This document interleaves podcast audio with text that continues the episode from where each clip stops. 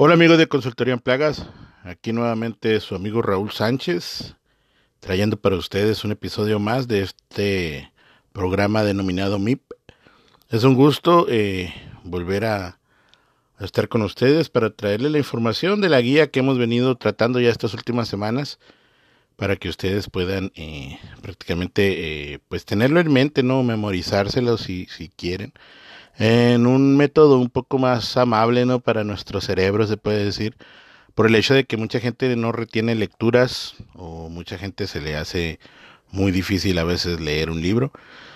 Entonces aquí nosotros estamos tratando de ayudarles con una lectura de, de con nuestro estilo o modo, ¿no? Se puede decir para que no se les dificulte tanto tener conocimientos. De esta manera eh, ustedes pues prácticamente pueden estar refrescando eh, eh, toda la información que tienen y, y, pues hay que seguir aportando ¿no? para este rubro de control de plagas, para todos los colegas que, que trabajan, para todos los colegas que apenas van a iniciar, para los que están interesados en apenas comenzar. Entonces, este, este es este podcast para eso es nuestro podcast eh, viene a ayudar a traer la información necesaria eh, para mucha gente, ¿no? Eh, algunos no tienen eh, la posibilidad de, de a lo mejor capacitarse, etcétera, pero pues a lo mejor nosotros podemos ayudar un poco, ¿no? A, a la manera de, de este tipo de, información, ya que el Spotify, pues en podcast no, no cobran, es gratuito y los podcasts, pues no hay como un límite de que lo puedas escuchar o no, ¿no? Bueno, entonces vamos a iniciar con el tema eh, esta vez le toca a la metamorfosis. La metamorfosis es cuando un insecto muda de una etapa a otra. Se encuentra en un proceso de una etapa de desarrollo o estadio, algunos lo conocen como estadio, a una etapa de mayor tamaño. Los cambios en la apariencia externa de los insectos difieren dependiendo de qué tipo de insecto es. La cantidad de cambios que ocurren cuando un insecto muda eh, de su etapa larval final a un adulto eh, que ya es de, especial importancia, el adulto que resulta eh, de, esta, de esta muda puede ser una versión más grande del insecto joven. además, tiene la capacidad ya de, de reproducirse y, o puede ser también una versión completamente diferente eh, con preferencia de alimentación y, de búsqueda de albergues distintas a como las tenía, ¿no? E incluso eh, quizá eh, medios de locomoción que pueden ser también diferentes, pueden diferir de lo que venían ellos eh, haciendo, ¿no? Los cambios resultantes después de la metamorfosis de un insecto en particular pueden tener implicaciones importantes para el control de plagas, hay que conocer el tipo de cambios por los que una plaga eh, puede ser eh, una parte importante para un buen manejo, ¿no? La mayoría de los insectos eh, de las plagas urbanas se pueden agrupar en tres categorías de metamorfosis. Estamos hablando de la ametábola, hemimetábola u holometábolo. Ahorita vamos a ver esos, esas partes. Pero es importante saber qué tipo de insecto estamos tratando para saber en qué etapa de metamorfosis se encuentra. Eh, los que son ametábolos, esos son los que no sufren metamorfosis. Algunos insectos como el pececillo de plata y, y las llamadas lepismas se desarrollan sin metamorfosis. Los resultados de insectos adultos de un desarrollo progresivo de las etapas más jóvenes con cada muda que resulta en un aumento en el tamaño y la maduración gradual de los órganos reproductivos.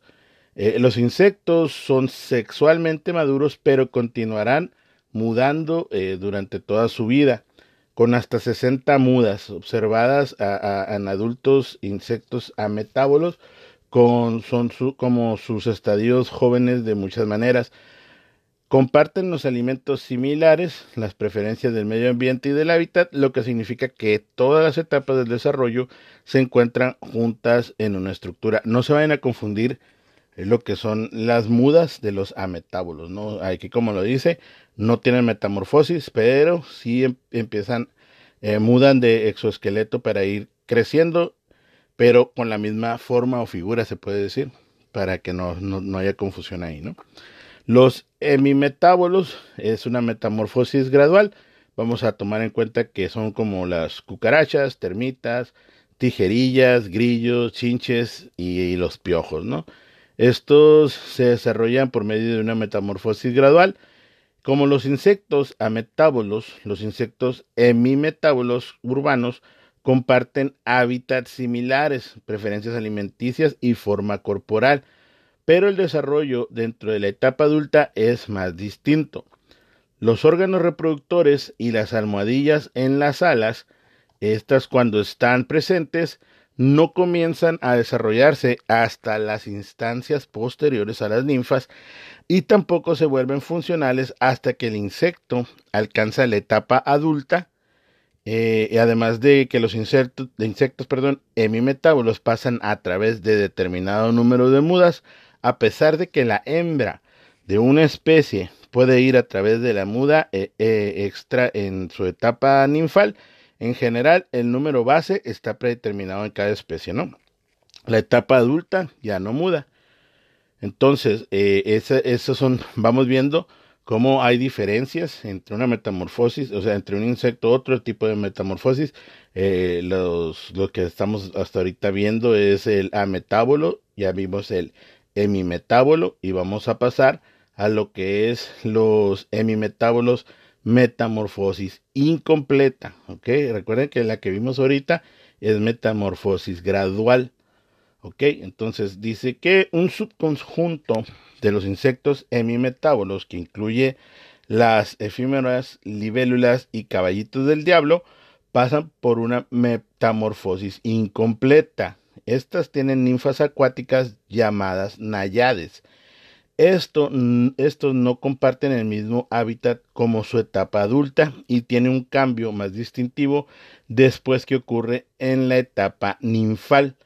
Un grupo eh, de la efemeróptera, que son las efímeras, aunque se somete a una etapa más llamada la etapa de subimago, donde pasan por una muda después de convertirse en un adulto. Estas especies generalmente no se consideran plagas, aunque se pueden encontrar en el entorno urbano. Recuerden que hay, no porque miremos un insecto, hay que considerarlo plaga. Recuerden que hay que, eh, insectos que sí son considerados plagas y hay otros que pueden ser nada más eventuales, no, o sea, temporales, no, no, no, hay que confundirnos también en esa parte. De ahí vamos a pasarnos a los holometábolos. La metamorfosis ya es completa, ¿no? Esta la, tienen las pulgas, moscas, escarabajos, polillas, hormigas, avispas y mosquitos. Son los que eh, experimentan esta metamorfosis completa. Esto significa que los insectos holometábolos tienen cuatro etapas distintas de su ciclo de vida. Pasan por huevo, larva, que tiene varios estadios, de ahí a pupa y adulto. En estas especies, la larva que emerge del huevo tiene una forma del cuerpo totalmente diferente a sus padres. Puede tener distintos apéndices para el movimiento, varios tipos de ojos o a veces no tienen ningún ojo y piezas bucales diferentes. También pueden tener distintos eh, requisitos ambientales en su dieta y el impacto de estos factores sobre el manejo de plagas es muy crucial, ¿no? Hay que ver que para algunas especies, como las polillas, que sigue eh, de la larva, puede ser la única etapa que genera un daño económico. Para los insectos, como las pulgas, los mosquitos y muchas especies de muscas, podría haber una etapa con o sin condición de plaga. Si las larvas y los adultos no comparten el mismo hábitat, la búsqueda de los dos hábitats puede ser crucial para el control incluso si el cliente no percibe la etapa que no causa daños. Entonces depende del profesional o técnico en control de plagas conocer los posibles hábitats y los medios de control que sean necesarios para todas las etapas de ese insecto. Es muy importante considerar la fase de pupa en los insectos holometábolos para algunas especies, ya que esta etapa puede ofrecer protección contra condiciones ambientales y contra los pesticidas o plaguicidas y obstaculizan eh, los esfuerzos al controlarlas. ¿no? Entonces, para los insectos con una aparición retrasada de la fase pupal, podría existir la posibilidad de inicio de una nueva infestación después de mucho tiempo en el que el problema parecía estar bajo control cuando el insecto adulto emerge eh, eh, del estuche de pupa, puede o no convertirse en una plaga. El adulto de la polilla de la ropa, por ejemplo, no hace daño, pero sus larvas se alimentan de la lana. Por el contrario, tanto adultos y larvas de los escarabajos de los granos se alimentan de cereales. Las hembras de mosquito adulto pican a los humanos y algunas especies acarrean organismos que causan enfermedades mientras que sus larvas son inofensivas. Tenga en cuenta que todos los adultos están en etapa reproductiva y son responsables del crecimiento de la población. El tipo de metamorfosis de una especie de insectos plaga es por lo tanto una consideración importante cuando se planea una estrategia de manejo. Una estrategia que funciona para una plaga sin metamorfosis o que es gradual puede eh, verse como algo ineficaz para aquella metamorfosis incompleta, digo, perdón, completa y viceversa, viceversa. Entonces es la importancia de saber las metamorfosis con las que nos estamos, eh, con las que nos estamos enfrentando, ¿no? Porque eh, puede que no la sepamos y al momento de, de hacer nuestra, nuestro control, pues nos equivoquemos en escoger el tipo de control que tengamos que hacer, ¿no? Y también puede que nos equivoquemos por la, los estadios que puede llegar a tener ese insecto, ¿no? Hay una, perdón, hay una parte eh, de la clasificación de los insectos donde la mayoría de los seres vivientes están divididos en dos grandes grupos o reinos, del reino vegetal y el reino animal. Eh, las bacterias, protozoarios, hongos, moho, quizás virus pertenecen a otros reinos. En general, las plantas son incapaces de moverse de un lugar a otro y utilizan materia inorgánica como alimento.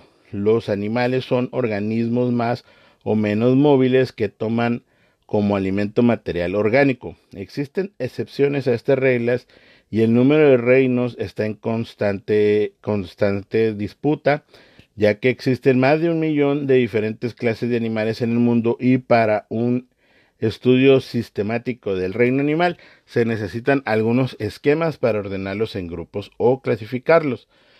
La clasificación está basada primeramente en las características estructurales eh, aquellos animales con cierta estructura en común son clasificados dentro de un grupo y aquellos con otra estructura son colocados en diversos grupos. Así el reino animal se divide en una docena o un mayor número de grupos llamado fila o singular de filum. Insectos, arañas, ácaros, garrapatas, escorpiones, cien pies, mil pies, cangrejos, camarones, langostas, cochinillas y muchos otros pertenecen al filum artrópoda, que significa pies o apéndices articulados. Los artrópodos comprenden el grupo más grande del reino animal, constituyendo casi el 90% de todas las especies de animales conocidas. Una mirada más de cerca a cualquiera de estos animales comunes eh, les mostrará las visibles características que distinguen a los artrópodos de cualquier otro animal. El cuerpo segmentado con articulaciones, los segmentos agrupados regularmente en dos o tres partes de regiones distintas, eh, los apéndices segmentados como las patas y las antenas en pares, exoesqueleto externo, eh, que se llama eh, exoesqueleto por sí o esqueleto externo también, el cual se muda y renueva periódicamente conforme el animal vaya creciendo. La simetría bilateral, el lado derecho y el lado izquierdo de los artrópodos son iguales. La clasificación de los animales no termina con el filum, ya que se subdivide en grupos llamados clases o, y las clases se dividen en órdenes, los órdenes en familias, las familias en géneros y los géneros en especies. La clasificación, por decir, de la cucaracha alemana y el hombre puede ser comparada de la manera eh, que vamos a decir ahorita, por decir, la cucaracha es de la clasificación reino animal, ¿verdad? filo, artrópodo, clase, insecto, orden, Platodea, familia, Blatelidae, género, Blatela, especie germánica, mientras que el humano es del reino animal, filo, cordana, clase, mamífero, orden, primate, familia, homínido, género, homo, género, homo, perdón, y especie sapiens. Es, es importante conocer cómo, cómo se va desglosando esta información. Cuando un insecto está siendo identificado y alguien quiere saber de qué especie es, la respuesta es dada normalmente incluyendo ambos, nombres, el género y la especie, por decir Blatela germánica. Recuerden que eh, el género es Blatela y la especie es germánica. Hay que acordarnos también de esto. Este nombre científico casi siempre se escribe, en letra itálica o subrayado y puede ser seguido por un nombre propio, puede aparecer en paréntesis o abreviado. El nombre o clasificación al insecto eh, eh, es donde nos va a aparecer las diferentes clases de artrópodo que son de interés para todos los que se dedican al control de plagas o los profesionales en los insectos. Eh, a continuación vamos a ver Mm, algunas, algunas, algunas especies que, que estamos por dar eh, a conocer, como por decir la crustácea. Vamos a ver que cangrejo de río, langosta de mar, cochinillas. Ahí vamos a ver que las cochinillas son las que vamos, nos vamos a encontrar en, en, en tierra, ¿no? Las que son de humedad. Los miembros de, estas, de esta clase respiran por medio de branquias por lo que cualquiera puede vivir en el agua o en condiciones de alta humedad. La mayoría tiene dos pares de antenas y por lo menos cinco pares de patas.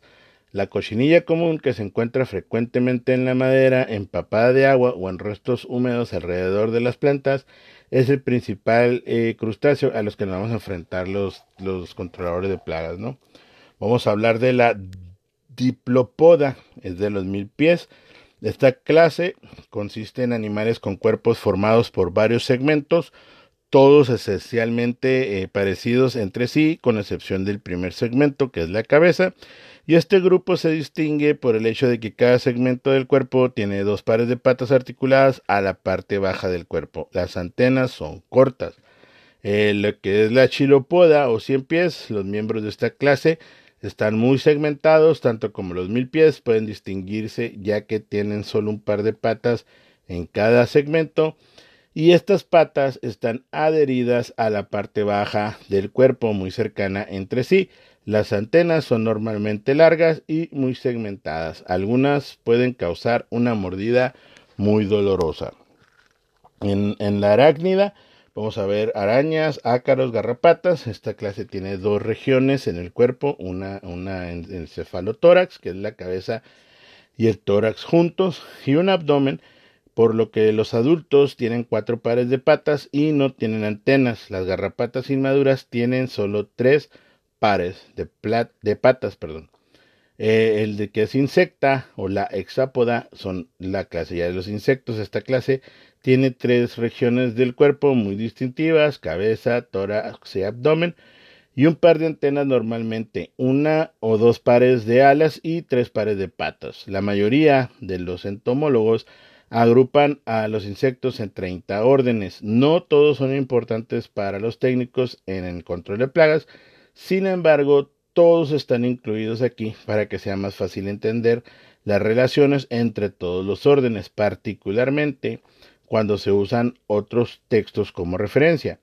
Como material eh, de interés, mostramos algunos ejemplos de algunas órdenes no incluidas en las descripciones detalladas que vimos ahorita y los libros de referencia eh, podemos encontrar pues libros de entomología donde nos podemos eh, especificar o, especializar más eh, para los técnicos ya que se deben de conocer las características que distinguen a cada orden de los insectos que con frecuencia hay que controlar.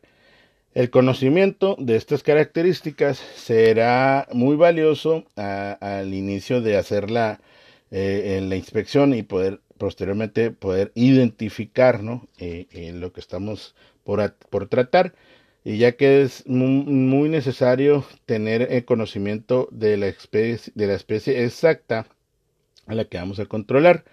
Hay que tener información detallada para la identificación y ya que cada especie eh, pues tienen diferentes maneras de, tratar, ¿no? Eh, vamos a, seguir con las descripciones de, algunos, de algunas especies, como la tisanura, donde se, engloban los pececillos de cobre, pescadito de plata, cola de, cepillo. Estos insectos no tienen alas, son aplanados, tienen forma de pez y normalmente miden no más de media pulgada de largo, tienen antenas largas y dos o tres apéndices en forma de antena y al final del abdomen y tienen partes bucales que son masticadoras y no tienen metamorfosis. Vamos a hablar de los colémbulos que les dicen cola de resorte.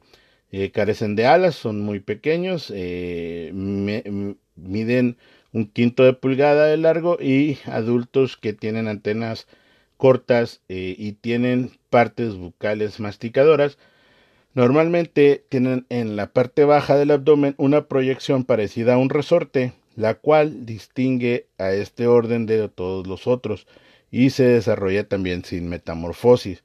La ortóptera vienen los saltamontes, grillos, catídids y estos insectos son medianos a grandes, tienen aparato bucal masticador y comúnmente cuatro alas. Cuando presentan alas, las delanteras son espesas y corriosas y las traseras son membranosas y se pliegan de manera similar a un abanico debajo de las delanteras cuando el insecto este reposa.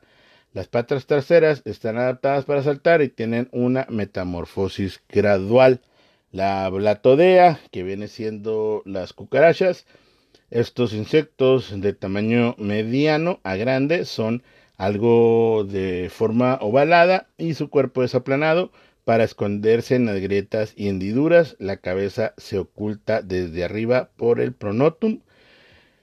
Y de ahí podemos saber que eh, han ido evolucionando poco a poco las cucarachas para, ya ve que las cucarachas eh, se sienten cómodas en un lugar que sea muy apretado para su cuerpo. Eso es parte de su evolución. Las mantodeas, que son las mantis, estos son insectos grandes, son depredadores de otros insectos, eh, con las patas delanteras diseñadas y equipadas con espinas para sujetar a su presa, y el prototórax es, alargado y presentan alas. La que es la Phasmatodea son insectos eh, palo. Estos insectos grandes que están estrechamente relacionados con las mantis religiosas, pero sus patas delanteras no están adaptadas para agarrar las presas y no son depredadores. El prototórax no es alargado y no tienen alas, aunque los, los, insectos palos lo podemos ver de una manera muy grande y, y, se miran eh, amenazantes, eh, no, son, no son depredadores y, y, a diferencia de las mantis, que esas sí son totalmente depredadoras, tienen parecido pero no son iguales.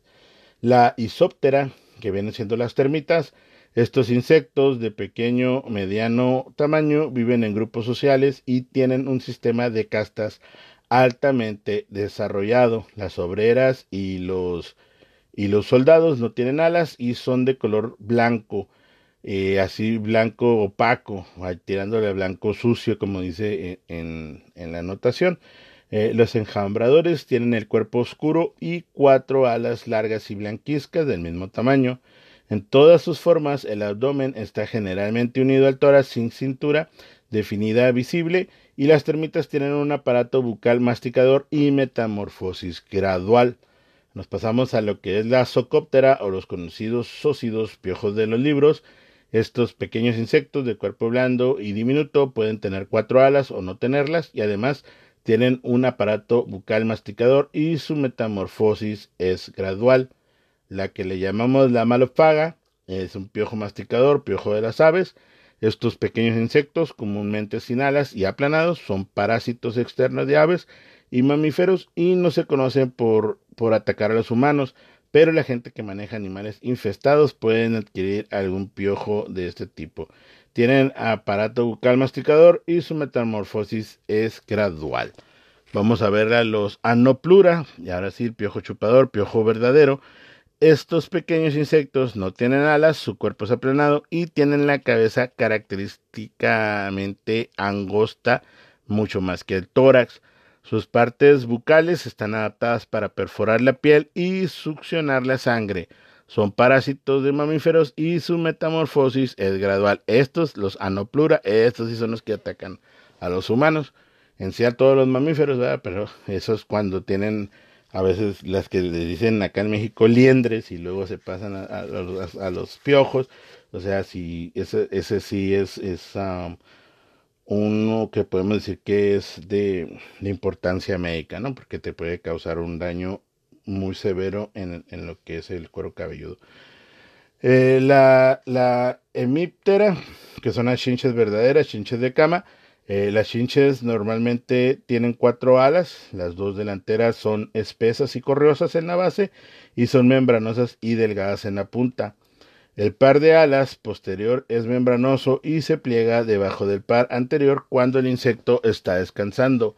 En algunas formas, tales como las chinches de cama, las alas están ausentes, sus partes bucales están adaptadas por formar un pico notable que perfora, succiona y algunas transmiten enfermedades a plantas y animales. Su metamorfosis es gradual.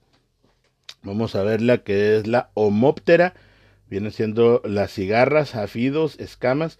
Estos insectos de pequeño a gran tamaño pueden o no tener alas. Cuando tienen alas, estos son totalmente espesas y están sostenidas como un techo cuando el insecto está en reposo.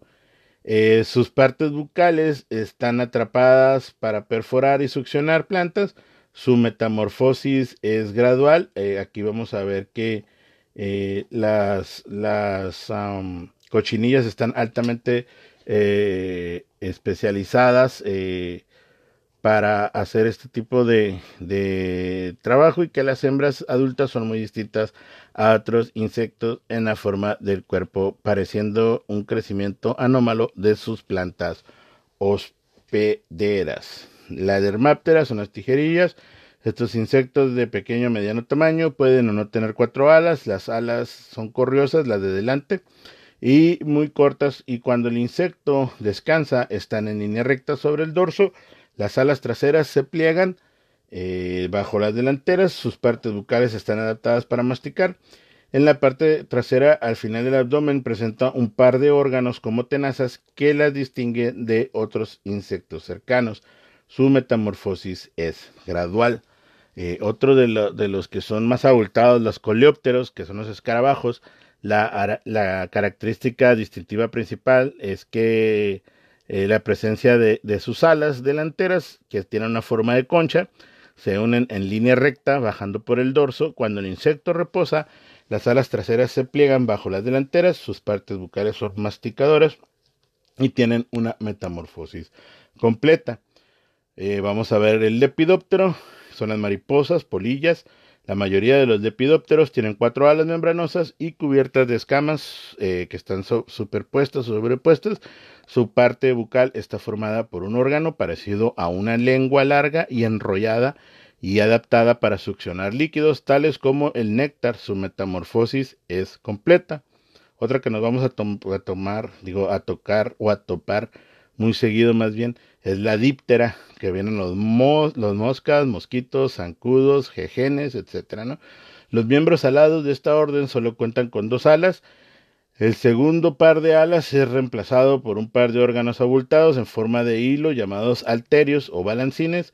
Sus partes bucales están adaptadas para perforar y succionar o absorber los alimentos líquidos. Su metamorfosis es completa. La sifonáptera, que vienen siendo las pulgas, estos son pequeños parásitos de los animales de sangre caliente eh, y, no tienen alas. tienen el cuerpo comprimido lateralmente, delgado de, lado a lado. Los adultos tienen partes bucales, perforadoras y succionadoras. Su metamorfosis es completa. La himenóptera, que ven las abejas, avispas, hormigas, eh, la mayoría de los miembros de esta orden tienen cuatro alas, aunque algunos, como la hormiga eh, obrera, no tienen alas. Las alas son membranosas y el par posterior es normalmente más pequeño que el frontal. Su aparato bucal está adaptado para masticar o lamer. En la mayoría de las especies tienen un abdomen unido al tórax y por medio de una cintura o pedicelo su metamorfosis es completa.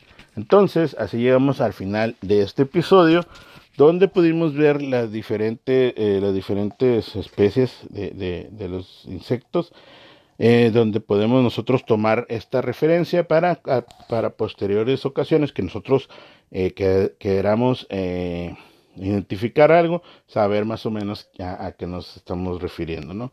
Entonces, muchas gracias. Eh, esperamos que la semana que viene eh, saquemos otro capítulo para ustedes. Es un gusto y un placer eh, darles la información que tenemos a la mano. Los saluda su amigo Raúl Sánchez. Hasta luego.